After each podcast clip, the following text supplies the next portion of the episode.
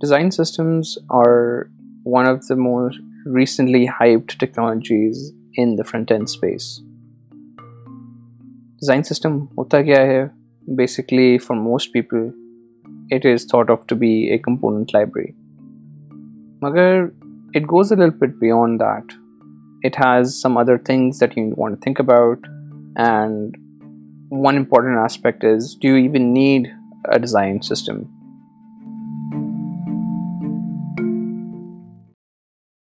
So, hey, here, design system, let's first look at that. Design system, yes, one part of it is the component library, but even before we get to the component library, we start documenting of what's called the design language. The design language effectively describes how your design would look like. It is a set of rules that will define the constraints on your design, and effectively it is documentation for all the stakeholders, the developers, the product team, and others to understand why is the design doing this in this way.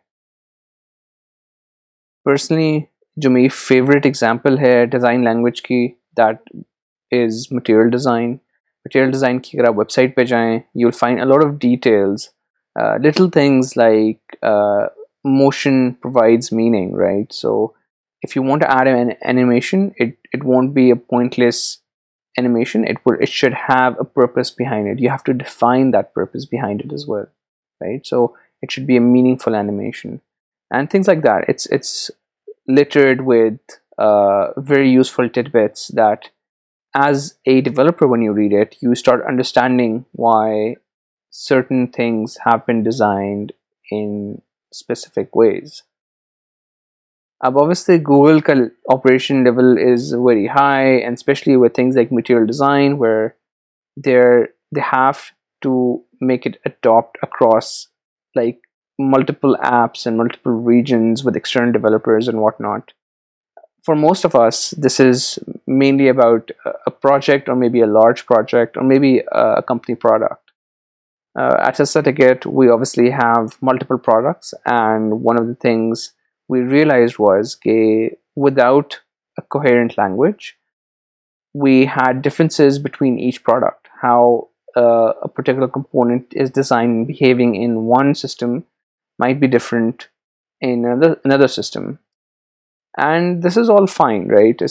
ہے اگر اس طرح ہو رہا ہے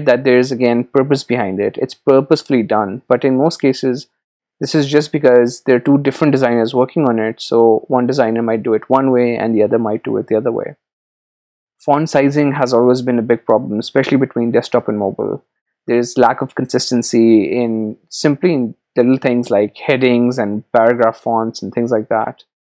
Now, all of these things obviously don't require design language, but what essentially the design language does is it starts the designers to start thinking about, okay, these are the rules we're operating in, and it helps them document them, and it helps the engineers understand that these are the rules and why we're using them. So in a way, and this is something I like about the design system in general, it is essentially increases the communication between the teams, right? Product team, the engineering team, and the design team have to work together, have to come together in order to create this design system. And this is, I think, the most important part to understand. If you're building a design system where at the end of the quarter you get sketch file that you need to implement then I don't feel you arch advantage of the strategy the design belongs اس میں ہوتا کیا ہے the reason why this is so important is that let's take a very simple example of a date picker component right اگر میں ایک ریاپر ہوں after implement picker normally I will not write a date picker library. Uh, it's not something that's overly complex, but it is something that is just out there. Um, there are some very good date picker implementations. I'll just pick one of them and I'll use them. Now, if I haven't communicated my options to the developer might include an implementation that might not fit any of the available date pickers that I have. And it could be the way it's choosing things, it could be the way it's laid out, the way it's styled, the way it works, the way it picks the dates. Uh, it could be anything, right? So this is where it becomes very important for the design team and the engineering team to start working together and start trying to understand, okay, this is my constraint, and can you keep this constraint in mind when you're working on the design, right? So, and that only just helps both sides of the thing, right?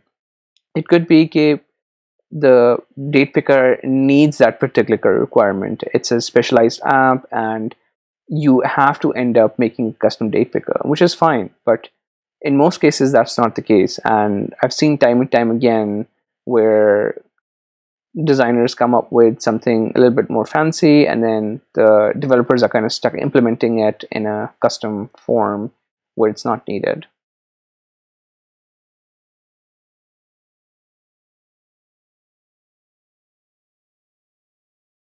designers love experimenting and from my perspective یہ ایک اچھی چیز ہے they explore things اور but sometimes it's very distracting as well because you may go down a path where it may lead to unneeded complexity and this actually happens on the coding side. So if you define things, and one thing that I personally have run into a few times is spacing, for example. Having consistent spacing throughout your application is sometimes that designers overlook. And nowadays we're using something called the uh, 8 grid, where all spacing needs to be in multiples of 8. And so has to be eight or sixteen or twenty four three two so you can have twelve pixel summer and ten pixel summer define structure and once web mathematics looks nice rainy why but this is limitation at the end and the designer will run constraint issue where this has to be twelve pixels or this has to be ten pixels otherwise something else want So then you have to work around these constraints in different ways. So it gets very interesting. Finally, one of the biggest reasons why design systems are now so popular is managing scale.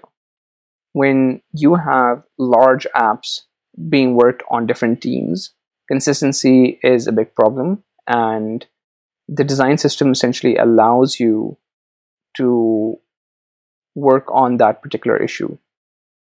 Okay, it's not all um, roses over here, because it also introduces complexity. Now you have these shared set of components that are being used by multiple teams. Now, by the way, it doesn't have to be a shared set of components. Uh, each team could build their own set of components, and in some cases that actually might be desirable, because you might have duplicated code, but it will essentially reduce the dependency between the teams and help them work on them independently. But depending on how your team is structured, you might just go ahead and use a shared uh, repository for your components. And then you run into issues like, how do you version them, right? And how do you ensure that when I've changed this thing, it won't have an impact on that app and that app. And sometimes you might have conflicts between two apps. Like you might, one app might request a change in a specific way, but that might break for that case in another app. Uh, and then keeping the apps up to date with the latest design, visual regression testing, and stuff like that. It's all pretty big. So there are, again, strategies to go around doing this. So one important thing to take away from this is that design systems are there as a tool, and like any other tool, you need to have a good reason to use them. If you simply say, oh, I have this project, I'm going to start building my design system, that's not going to get you anywhere. You will add unneeded complexity to your project.